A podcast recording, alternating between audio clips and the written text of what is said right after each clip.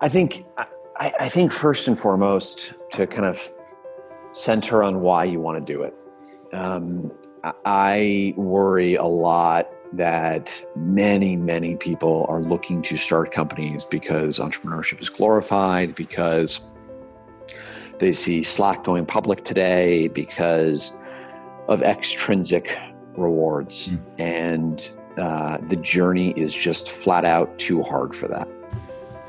Welcome to the Crazy Wisdom Podcast. My guest today was Ryan Caldbeck, the CEO of CircleUp.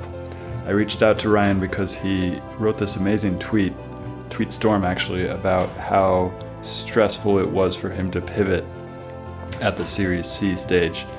Uh, and he just kind of really provides so much value in this episode for founders who are struggling with stress and want to understand how to intelligently work with that stress in order to create what they want to create. And, you know, and you're doing this for a reason. Uh, and Ryan has a lot of valuable wisdom here to share. Uh, really hope you enjoy it. I want to let you guys know about an online course I'm going to offer with Anders Jones, the CEO of Facet Wealth, who raised $40 million to start a financial services company uh, in Baltimore and is now building a remote team based off of his initial success in, in uh, taking on the financial services. And really excited to um, offer this online course for you guys. Basically, it's going to be a, a live training where I interview um, I interview Anders about how to raise a Series A and then build a remote team around it. Uh, so we're going to offer a lot of value as to how to raise money and also how to build a remote team. Uh, and what I love doing is extracting wisdom from people who are too busy to extract it themselves and providing it. Uh, hopefully, it's valuable. This is what I try to do with the podcast, and now I'm trying to uh, build build some content so I can be in service of those people who are going through really stressful situations and try to find the right information at the right time. So that's my goal of my of my online course. If you're interested, please sign up to my blog at stuartalsop.substack.com. I'm going to be including a lot more information about the course. It is application only. Um, uh, we want to make sure we have the right founders who who are really you know, can handle the, the, the basic truth of, of what, what it requires to raise money and the, and the, and the difficulty that that entails. Uh, so we want to make sure that it's the right people going through the course. So if you're if you're interested, please please find my blog at stuartalsop.substack.com uh, and sign up, and you'll get some more information on on the course. Uh, hope you guys have a great day. Hope you enjoy the episode. Welcome to the Crazy Wisdom podcast. My guest is Ryan Caldbeck. He is the CEO and co founder of CircleUp, an investment platform empowered by technology. Uh, really excited to bring Ryan here on the show because uh, he tweeted this brilliant tweet, um, which I can link to later, about all the struggles and stresses and challenges that he built, uh, that he dealt with um, in building CircleUp. So, Ryan, welcome to the show. Thank you so much for coming on the show. Thanks for having me. Yeah. So, um, what how have you dealt with stress? So this tweet just kind of like explained totally honestly all the challenges you faced in building CircleUp. What what is the number one thing that you learned from that experience? well, I mean, I learned a lot. Um, first of all, I, I, should say I'm not a psychologist. Um, what has worked or not worked for me may or may not work for other people, um, and and I guess maybe the the thing that's been most important for me to learn is to ask for help um, and to and to take the help. Um, you know, I think entrepreneurs. Um, one of the most important traits an entrepreneur can have is persistence. Um, you know, call it grit, call it persistence, whatever. The ability to to run through walls, almost at an irrational uh, level. Um, but that trait is a little bit of a double edged sword in that uh, I think it it sometimes leads entrepreneurs to uh, want to just keep taking on more and more pain without asking for help, without seeking out help, mm. uh, and that was a a learning for me. Mm. What do you think the most problems the problems that most founders have with asking for help? I think it doesn't occur to them um, that their personal uh, mental health is something that is uh, important for the company. Mm. I think mental health sometimes gets viewed well. Certainly, in a uh, uh, kind of in, in some circles, it's difficult to talk about, but by and large, I don't think a lot of people associate it with the performance of the company, they sometimes view it as like a, a selfish thing, right? Mm. Like, you know, if you're taking time off to go work out in the middle of the day or do meditation or just unplug from the computer, et cetera. Um, I, I, think that our society, particularly in Silicon Valley, has has kind of painted those in not always the, the best of light. Mm-hmm. Um, but if the entrepreneur burns out, if the CEO burns out, if the CEO doesn't have mental health, they're not as sharp, they're not as effective with the team, it's hard to inspire others, and I don't think can stay in the seat as long. Mm-hmm. Um, you look at entrepreneurs that have tried to get out, tried to sell early. It is usually um, a reflection, in part, of uh, mental health issues, mm-hmm. um, and uh, that that's that's kind of the connection um, that I see back to the company. Apart from just your own mental health and and staying healthy um, for your own well being. Mm yeah, there's a lot of things that we can go into in this. Uh, Stephen Covey, the author of Seven Effective Highly uh, Habits of Highly Effective People, talked about the golden goose and the eggs that it laid. And so the golden goose is pumping out these golden legs, eggs, and you can make the golden goose pump out a lot more eggs, but you're permanently ruining that opportunity to create eggs if you kill the golden goose. Yeah. Uh, so yeah, and, and then the other thing is that mo- a lot of the evidence about what we know about the nervous system, about the sympathetic and parasympathetic nervous system, goes into exactly what you just said, which is that if you don't take care of yourself, you're going to make really bad decisions. Um, and as a founder and a CEO of the company, that's the job, right? Would you was that accurate description of what the job of a CEO is? What is the job of a CEO or co-founder? I think the CEO has, in my view, three jobs. Um, one is making sure the company doesn't run out of money. Um, another is to uh, set and communicate uh, the vision to, mm. to, different stakeholders. And the third is to attract and retain talent. Mm. Um, but that retention of talent, you, you know, mm. includes mm. yourself, mm-hmm. right? Finding a way to, if you're the right CEO or the right, you know, filling the right role, to stay in that role um, and the journey is lonely. The journey is so hard. It's a roller coaster. The highs are really high, mm. but the lows are really, really low. Mm.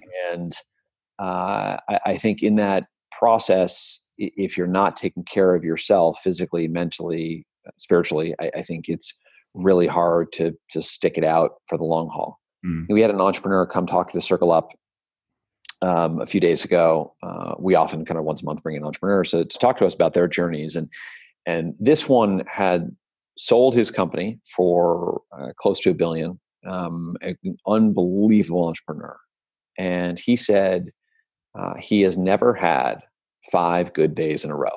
Mm. And for folks that haven't been on that journey, mm. it's really hard to imagine like j- just the frequency of uh, uh, the bad days, but also just like the, the the roller coaster, right? Like just the peak valley, peak valley, um, and uh, it wears on you. Um, and so I think maintaining, developing the right routines and right methods for for you to stay healthy, um, and then having the discipline to, to keep those routines mm. is, is, I think, vitally important.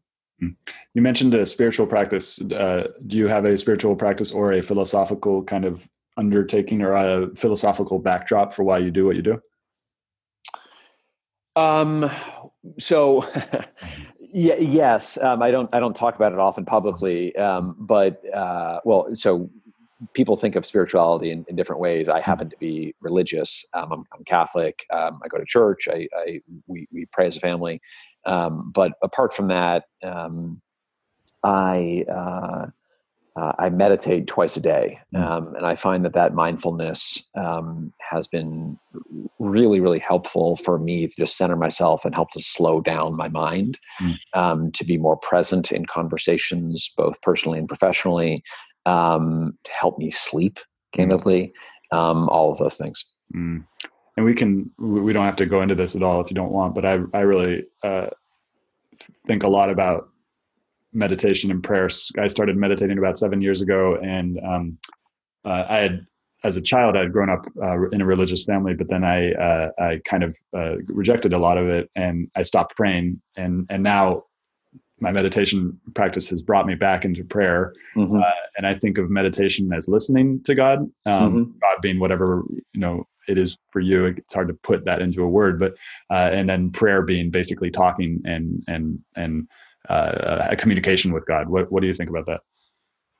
I think that's interesting. I mean, I think for each everyone, it's different. Um, I haven't thought about it in that way, but I think that's a really interesting framework. Mm-hmm. Um, for me, meditation has been a time to um, try and really just center myself uh, and and to try and block out as much as possible just distractions. Mm. Um, so I do transcendental meditation, mm. which is effectively practice of repeating a, a, Sanskrit word over and over again for 20 mm. minutes twice a day.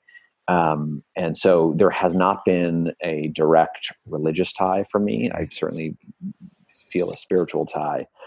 um, but I, I, I, appreciate the way you just described it. Mm. Um, you know, I think I think spirituality and religion um, in certain parts of America, and I think this is in Silicon Valley is, is one of them, have not uh, gotten the, the greatest of, of raps. Mm. Um, and it, you know, it's it's not always easy to to talk about or do. Um, and I, you know, I don't know that it, it is effective an effective path for everyone, um, but it's something that has been effective for me. Mm. Interesting. Um, have you uh, created a similar? Uh, are you guys offering your employees access to this type of stuff at all? Um, we've done some meditation uh, uh, classes here. Um, we uh, we don't do it on a regular basis, but we have in the past. Yeah, mm-hmm. yeah. Mm-hmm. Interesting. And so, for a founder that's going through these peaks and these valleys and everything like that, is there kind of one thing that you would, having done it yourself, and to somebody who's thinking about beginning this, uh, is there something you can say to them in order to kind of put it into perspective? About starting the journey as an entrepreneur? Yeah, or if they're in that, or if they're in that phase where they're where they're they haven't seen the outputs of their of their inputs and they're kind of running up against a lot of the the, the difficulty of starting it out um, i think I, I think first and foremost to kind of center on why you want to do it.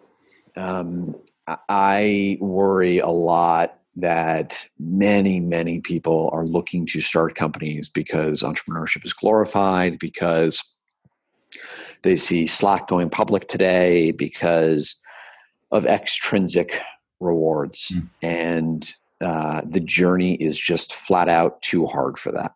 Um, you know, probably everyone in the world would uh, take Stewart's path for Slack if they knew it would end up in Slack. Mm. Very few people would have, in the moment, wanted to keep with it when it pivoted, you know, early on. Um, and they basically had nothing mm. um, early on in the company. Mm. And you have to stick with it um, if you have, or you, you, you know, I think entrepreneurs choose to stick with it in the hardest of times when you're running through their fifth wall in a row and there's no end in sight. You stick with it in part because you have an irrational passion to build something that you think will matter. Mm. might matter on different scales with different people, different ways, but you think it matters and it should be created for the world. Mm. Um, and I don't see that from all, and perhaps even most entrepreneurs. Mm. And so I my first piece of advice is just really hone in on why you want to do the thing, and if it is for an extrinsic rewards, be really really careful. I've mm-hmm. not seen a lot of entrepreneurs eh, be successful um, with without that kind of irrational passion. Mm-hmm.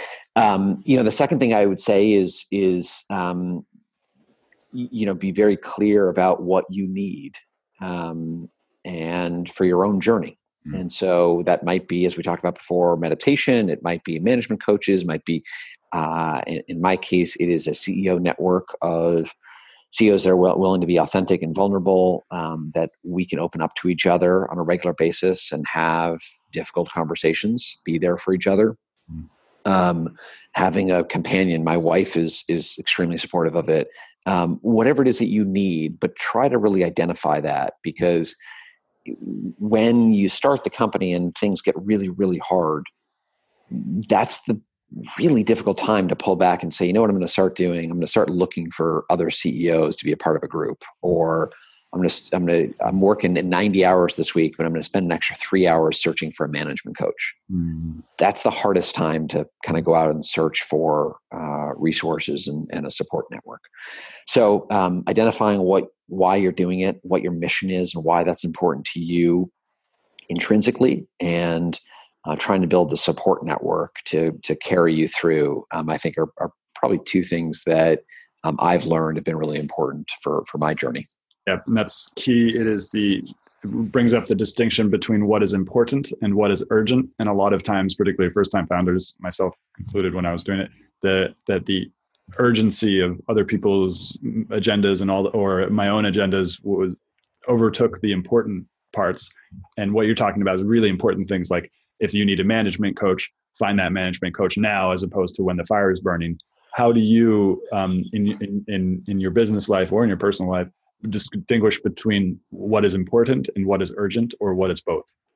It's funny. We use that framework a lot here. Um, we, we, draw on a piece of paper, uh, you know, a two by two. Honestly, important on one axis and urgent on the other, mm. um, and we do that for a lot of activities. Mm. Um, so, you know, I, I, don't know that I have a, a, perfect framework to figuring it out. I, I, think just the identification of that framework has been really valuable for me mm-hmm. uh, and, and, for our company um, because you know you'll get 500 emails in a day and uh, there's a lot of different things that are burning you can't deal with them all you really have to focus um, uh, you know i think reid hoffman in his uh, most recent book talked about like focus on the two or three fires that matter. Let the other ones just burn. Let mm-hmm. it happen. Mm-hmm. um, and figuring out what matters it's a kind of combination of what is urgent and important. Um, uh, so th- that that that framework has just been helpful for me to kind of talk things through. Um, i don't know that it's much more sophisticated than that to be frank with you. Mm-hmm. yeah i mean if you have a person uh, a recent example that would be awesome but if not it's totally fine. I can move on. Um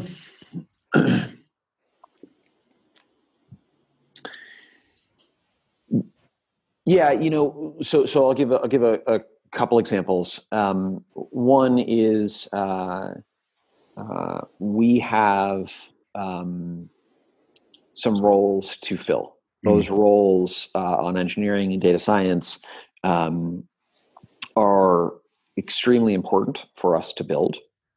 They are also urgent.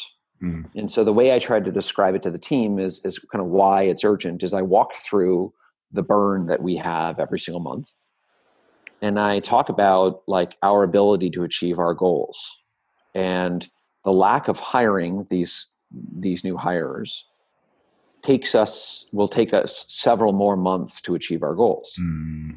each additional month of burn far outweighs the cost of bringing those people in earlier mm. which makes it an urgent issue mm. Um, so that math, and I don't know if this is effective over a podcast, but that math that we lay out on the board usually helps people understand why it is so urgent. Mm. Um, I'll contrast that with um, branding in our office. So not just swag, but like you know, t-shirts, jackets, but also like we have quotes from entrepreneurs that we've worked with. So a little bit of background: CircleUp, as you mentioned before, is an investment platform powered by technology, we've built a technology that finds companies, evaluates them um, in the consumer space, and then we invest into those companies, equity or credit. So we work with entrepreneurs. Our mission is to help entrepreneurs to thrive by giving them the capital and resources that they need. And so, to help remind folks um, of our mission and of the impact that we're having, we put quotes around the office. Um, and those quotes today are about two years old. And mm. so we want to refresh those quotes. We want to refresh some of the branding around the office.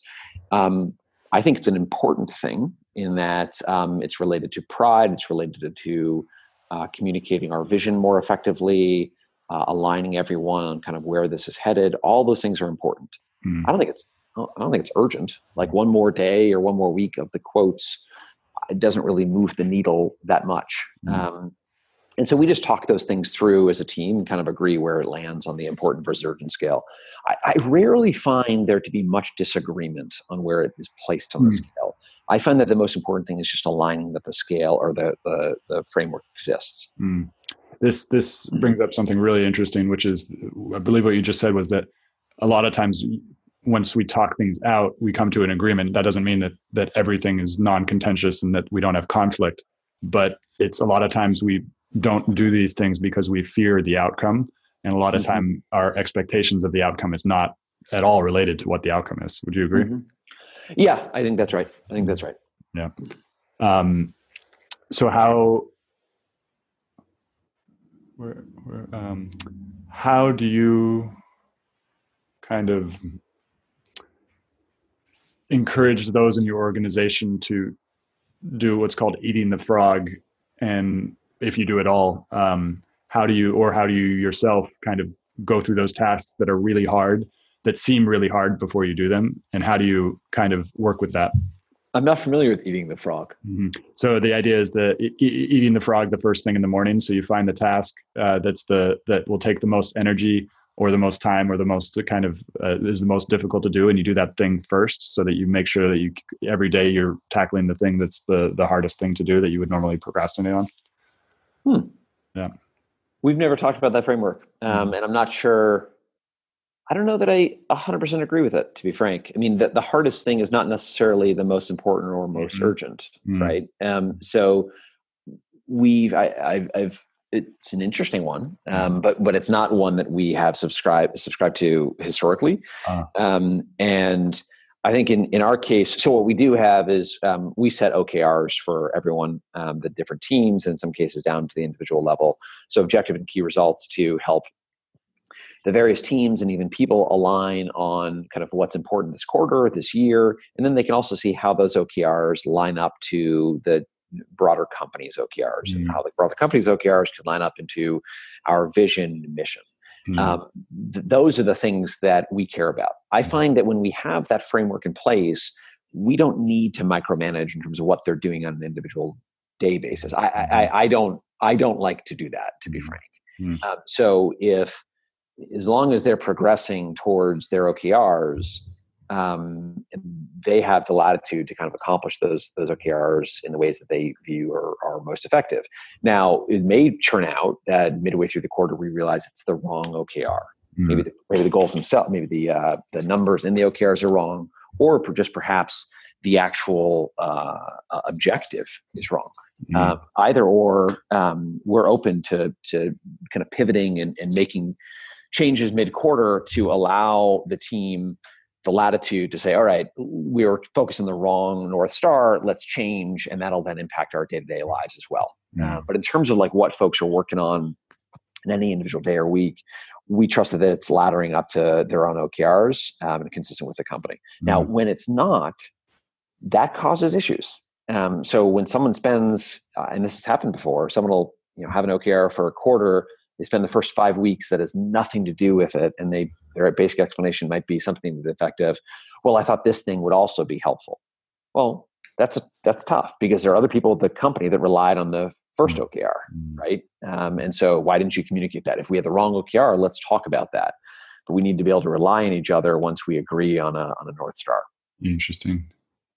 Uh, so there, yeah, there's a few questions I think you'd have specific insight on I think the most interesting right now would be you you guys have raised quite a bit of money. You've gotten to that that you know Series C stage, which is which is you know this seed for my listeners, a seed, which is the beginning when you got an idea and you raise your first round from people, and then there's Series A when you've got a little track, you've got traction, and then you you kind of get money to grow, and then Series B, which is further than that, Series C, which is quite a bit further than that. So you've gone from early, you know, uh, maybe not necessarily known company to a known company and I'm, i imagine that you've gotten a lot of invitations to a lot of um, conferences and all these different things. If, the, if, if, it's not the case please let me know. But, no it is it is. I'm just laughing. Yeah. So you've seen this kind of progression from not known to known and then all the attention for things that go going back to that non-important thing might not be important but feel good. Um, how how do you know when those things are work and when those things are not work Hmm. Meaning what when they're when they're beneficial to work? Yeah, beneficial to what you guys want to achieve with the company. Because I mean, I imagine that sometimes going to a conference and speaking in front of a conference is a good thing for the company. But yeah. there's a tr- there's a trap there as well that you can get stuck in and doing the things that like feel because it also feels really good to go up on on stage and talk in front of people. Yeah, yeah. Um, and I, I wish we had more discipline on that. Um, I wish we had more discipline on that in the early years. I think today um, we do a much better job on that than we did the first two or three years. Mm. Um, we use a um, imperfect formula to try and understand the reach, the, basically the quality mm. and quantity of the audience, mm. right? And so uh, I'll give an example. We spoke. Um, I spoke at a, uh, a conference uh, a few weeks ago in New York, um, where uh, the other speakers were phenomenal. Mm. The audience was really, really small. Might have been 50 people in the audience, mm. um, but they were recording it and they were putting out to a much larger audience. So we mm. made a bet. We made a bet that their distribution uh, would make that an interesting platform for us. Mm. Um, you know, we we also um, really try hard to spread the speaking roles around the company, um, mm. so that it's not just me, and that's not really a, a time cost issue as much as it is there are folks here who are trying to build their careers and their brands. Mm. Um, in particular, we have a lot of folks here that want to go start companies mm. after mm. CircleUp. And so, them getting the chance to speak at a, uh, a conference, um, we think helps to certainly broaden the, the depth of the team, but also gives them an opportunity to stand in front of a couple hundred people and tell the story. Mm-hmm. right? And that's a good rep for an aspiring entrepreneur to get, um, we mm-hmm. think. So there's a little bit of a professional development um, component there as well. Mm-hmm. I think early on, we were not as sophisticated at evaluating either the breadth or you know kind of the, the quality or quantity of uh, of a given audience and i there were a lot of mistakes that i made um, in terms of accepting invites to go speak at things that ended up being uh, not just wastes of time, but actually in some cases counterproductive. Mm. I, I, remember one story or one time, uh, an entrepreneur, and I'm are really, really tempted to call this person out, invited me to speak at a, uh, a conference he held. Um, and uh, he was going to do a fireside chat with me. 400 people in the audience, and I didn't really vet it ahead of time. And midway through the fireside chat, he announced that he was starting a direct competitor to us. Oh and for the remaining 30 minutes of the fireside chat, he um, put up stats or basically like slides comparing the company that he was starting with CircleUp. Whoa. And at the end, he did a vote amongst the 400 people. Oh he asked everyone to like log into this app and vote on which company that they would rather invest into, CircleUp or his company. Um, and I'm just sitting there like, are you kidding me? Now, fortunately, you're not, it didn't really matter, but like the, the, audience was pretty shocked that he was doing it. They, they, they, everyone realized really quickly um, that this was like a little bit of an ambush job. And so they voted for CircleUp to his so it backfired. Uh, but that, that was an example of like, I just should have done, should have spent five minutes doing research or thinking about it before uh, accepting it. That was, uh-huh. our, that was our first year that is really interesting. Thank you so much for sharing that story. It's like that's, that's like really interesting and and and feels like for anybody starting a company, it's like there's an example. Like you just do some research, do some quick research, um, and really know what you're getting into. Um, uh, so so I think something else that you might have insight on is most companies never get to Series A. Most my most companies never get to seed stage. You guys got to Series C and what are some of the problems that you don't face in a series a or in a seed stage that you do face in a series c? Um, and how can founders start to think strategically? And i know that probably depends on uh, an individual case of what the company does and where they are but is there any sort of like general framework that you can share about that you know when we were series a um, so Union Square Ventures uh, led our Series A, um, just a phenomenal VC firm. And they have this CEO conference every year where all their CEOs, probably 60, 70 people come uh, and sit in a room for a day or so and just talk about different issues. And, and in our Series A, first time we went, I remember one of the topics was um, size of the team, and in particular, it was the engineering team. And uh, different CEOs were remarking that as the engineering team got larger, it got slower. Hmm. So one one CEO said, you know, we went from five to twenty five engineers in the past year, and we can actually build fewer things less efficiently. And I'm just, pulling at my hair and trying to figure out why. Hmm. And it's not, you know, there's we some specifics around engineering that are that are relevant, but more broadly, like I think it's just true for teams in general. Larger teams have processes, have more structure, are less nimble. And there are um, some, some tools and techniques that people have tried to build in to help uh, create efficiency and to allow teams to still stay nimble, but it's really, really hard. Mm. So back to your original question, like what I've seen in terms of the difference between Series A and Series C, one is that you know with a larger team, there are things that even though you're the CEO, you can't do as effectively as you'd like. Mm. When it was four people, you could look across the table and say, "Hey, let's change what we're doing next week. Let's do this instead." And there wasn't a lot of like hemming and hawing. Here, there's a bunch of things that you got to go through to get that done. Mm. Um, and look, maybe that's because I'm not doing as an effective job as, as I as I could be, but I, I haven't heard much of a different story from other CEOs. So I think that's one component. Um, I think just institutional momentum um, is is a related topic. So momentum around a product vision, rem- momentum around brand, um, positioning, strategy, etc. It's a lot easier to pivot a Series A company than it is a Series C company, mm. and so all those things are true. Now, there are also some benefits, right? Some more resources um, have some benefits, a bigger brand name, mm-hmm. um, the ability to attract different levels of talent. Um, all those things are, are true as well. So mm-hmm. it's a, you know, there's some pros and some cons. Mm. And you talked about this a little in your tweet in the in the pivot because you had to make a pivot at Series C. Is that is that correct? Yes. Yeah. Uh, what was like? Can you give people the story that you mentioned in the tweet? Sure. Yeah. Um, you know, it's a it's a long story, but mm-hmm. I, I, I I can start. Um, so we raised our Series C in uh, the end of 2015, mm-hmm. um, and uh, we were a marketplace at the time. Effectively, mm-hmm. companies would come on to CircleUp, uh, raise money um, from family offices, individual investors, institutional investors, etc.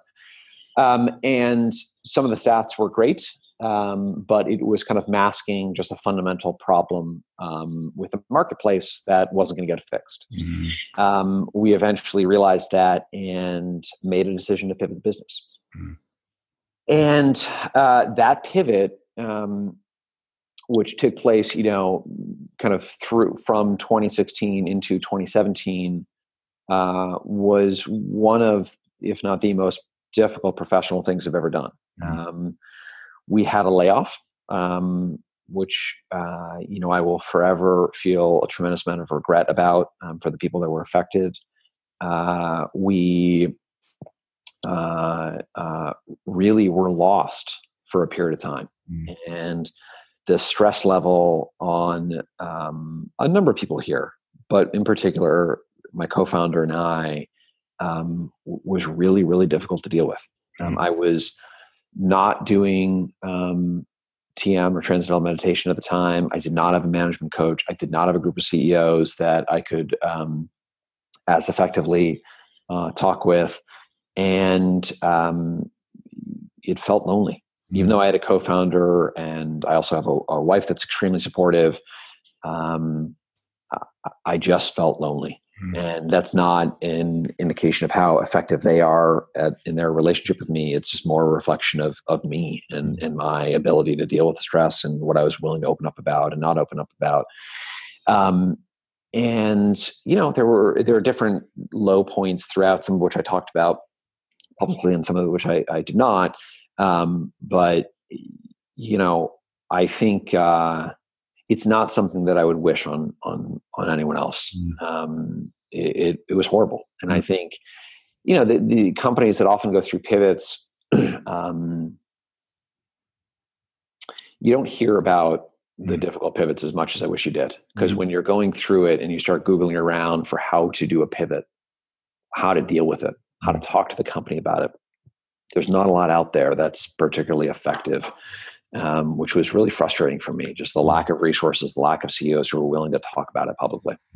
And that's what I really appreciate, and so do my my audience. Like my whole show is trying to share an authentic version of the stresses and challenges that we we deal with. So it's really I'm I'm I'm very appreciative that you do share this because like it's so hard to find people who who actually share the truth, not the truth marketed it in a way that furthers their brand which in, in, is ironic because a lot of time authenticity today is actually a better way to go about it. Would you would you agree? What do you think? I definitely think. I mean, yeah, mm-hmm. I I absolutely think that um, leaders that are able to be authentic are those that will build trust and uh, uh, support and people that want to follow them. Mm-hmm. Um, I think we talk about internally here at CircleUp um, a trust equation, which sounds a little bit geeky, but for me and for us, it's really worked well. It is effectively um, trust equals credibility times reliability times authenticity or vulnerability. It would be a different word. Um, and some people divide that by self-interest some people don't but like those first three variables credibility reliability and authenticity um, have been really effective for us to talk about trust you know when you say someone does or does not trust other people it just becomes really loaded and really hard to talk about mm-hmm. um, when you can identify why that makes it really easy so reliability uh, Stuart sends me an email and I don't respond for three weeks. Mm. Suddenly that lowers the trust when you can identify why he wasn't reliable. Or we had an appointment today to start the podcast at 1030. I don't pick up, I don't talk to you till 1115, don't give you an answer why. That would hurt our trust. Mm. Credibility, as an example, perhaps other podcasts that I've done or what you saw on Twitter helps to build credibility between us. Mm. And authenticity is, you know, we have found been really helpful to build a closeness and in, in intimacy um, to uh, to build that trust as well. Um, and so, what I've tried to do internally um, as a leader and externally is to to um, deliver on those three dimensions. But you're talking about the authenticity component, which I think gets probably the least amount of uh, uh, recognition, um, but I think is vitally important. Mm. Interesting. And it seems like with that equation, it might lead to more difficult conversations up front, but in the long run is way easier for the person uh, being authentic and being credible and being reliable. Uh, that if you inculcate these values in the beginning, even though they might lead to difficult conversations uh, in the short term, in the long term, it probably is a lot less stress, I would imagine. I think so. Yeah, because you just know what the other person, you feel more confident. You know what the other person thinks and is feeling, mm. and they know the same thing. And that mm. feeling component is something that I, I think a lot of leaders miss, right? So the authenticity, you know, delivering the feedback um, of, uh, hey, it really sucks that you were late mm. is different than I feel disrespected yeah. that you were late. Yeah. I feel hurt. I feel unseen talking about that feeling language i have found to be a really effective way to build an authentic relationship with the other person and also so that they can understand really what's going on in your head mm-hmm. um, and to do the same thing to ask them to do the same thing back to you mm. And that's a key point in nonviolent communication gets into this. And, and, um, it sounds like you are familiar with nonviolent communication by the way you you you uh, structured that and saying that that it's not something that you did that upset me. It's that i feel this way because of this. So it, it because as human beings it's impossible for us to enter someone else's head and know exactly what they're feeling. We can get insights and intuitions into that. We can't really know for sure what somebody else is doing exactly there's a, a, a class at stanford business school called uh, touchy feely or interpersonal dynamics um, it, it, sounds like you've heard of it uh, no i haven't but i've heard of uh, uh but please can you explain more yeah, um, it used to be taught by this amazing woman named Carole Robin. Mm. Um, Carole since left and started a, a, program called Leaders in Tech, um, uh, which is just phenomenal. Um, and I've been a part of it for the last year and a half or so.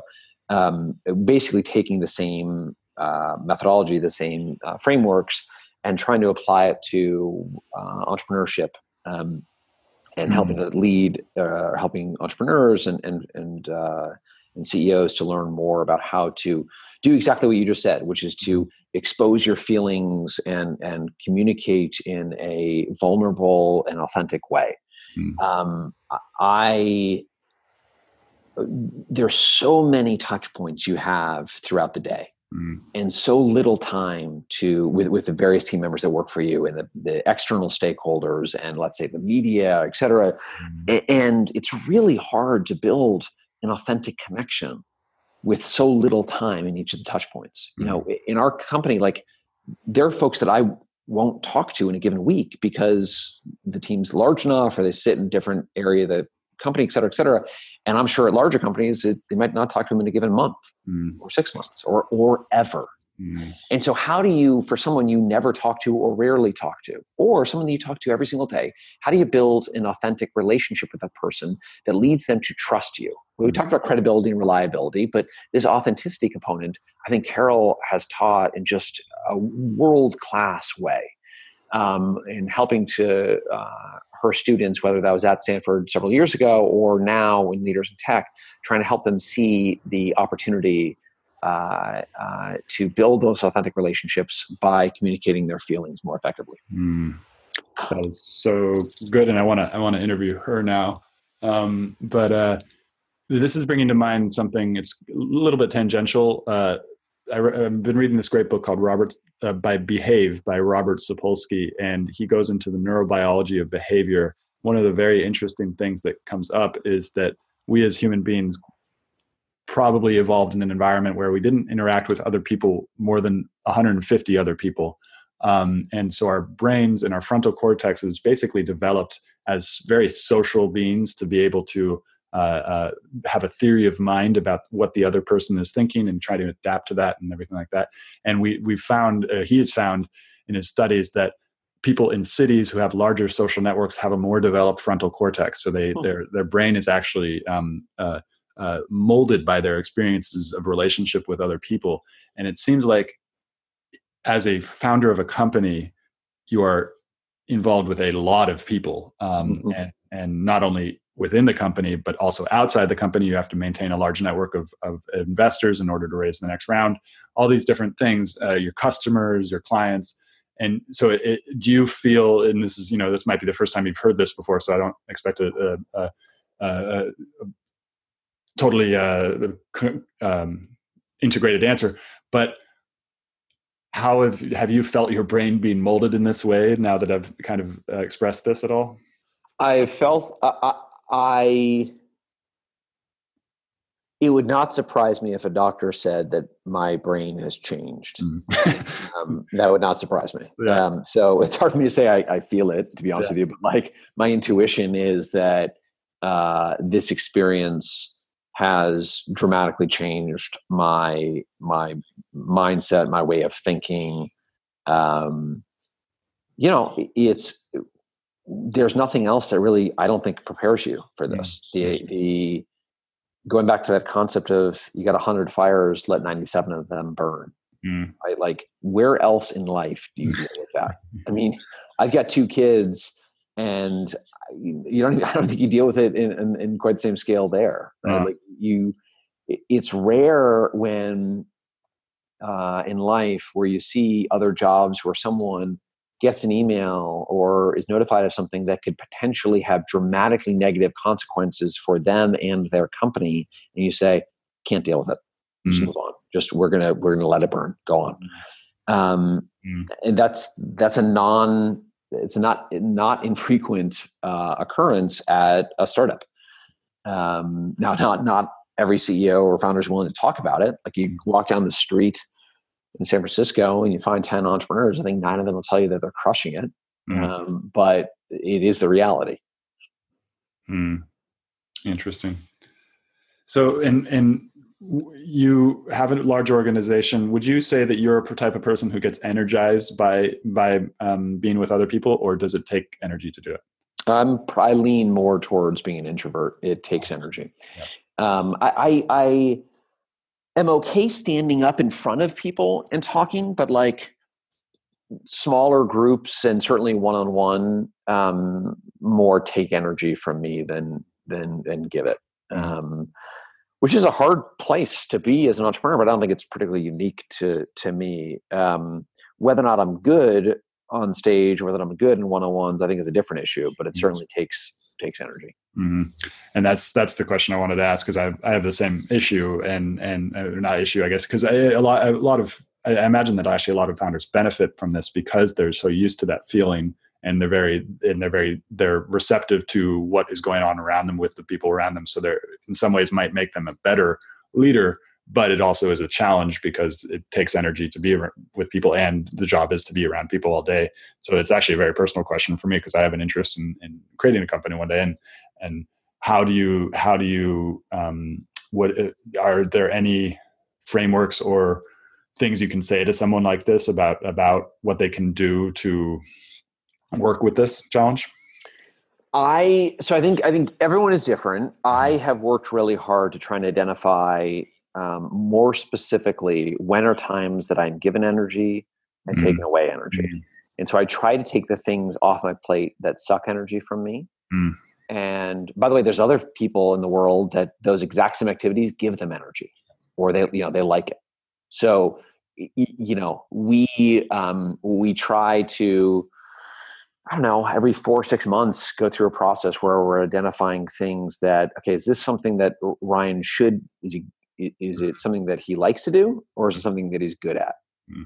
right um, and you ideally are focusing just on the things that you are both good at and like to do mm. but things that i don't like to do and i'm not good at let's take those things off my plate now mm. um, uh, and so there's a, a, kind of a two by two framework that we we talk about um, that that helps do that or that that helps to kind of straighten that out um, for me some of the things that i've identified that suck energy from me when i'm late for a meeting um, I really hate being late. Mm. I, I, was um, I I, I um, have a recurring nightmare about being late to uh, basketball practice. Mm. Um, I haven't been on a basketball team, official team, in 20 years, mm. and I'm still I still have probably once a week a recurring nightmare of that. Mm. It is really not something I like to do. So we try to build into my schedule purposely gaps. We try to uh, hold meetings that are 25 minutes instead of 30 minutes, 50 mm-hmm. minutes instead of 60 minutes, as an example. Mm-hmm. Um, have me in the exact same room and then just have the other participants move out. Um, things like that. Mm-hmm. Uh, that's a may sound like a silly example to other people, but it's been meaningful for me. Mm. Um, we build. I built in um, two hours at the end of every day from three thirty to five thirty, where I'm in a, a, room by myself with the door closed. Mm and we just call it individual contributor time. Mm-hmm. That helps me to recharge and to um, get through some of the work that I need to do as an IC.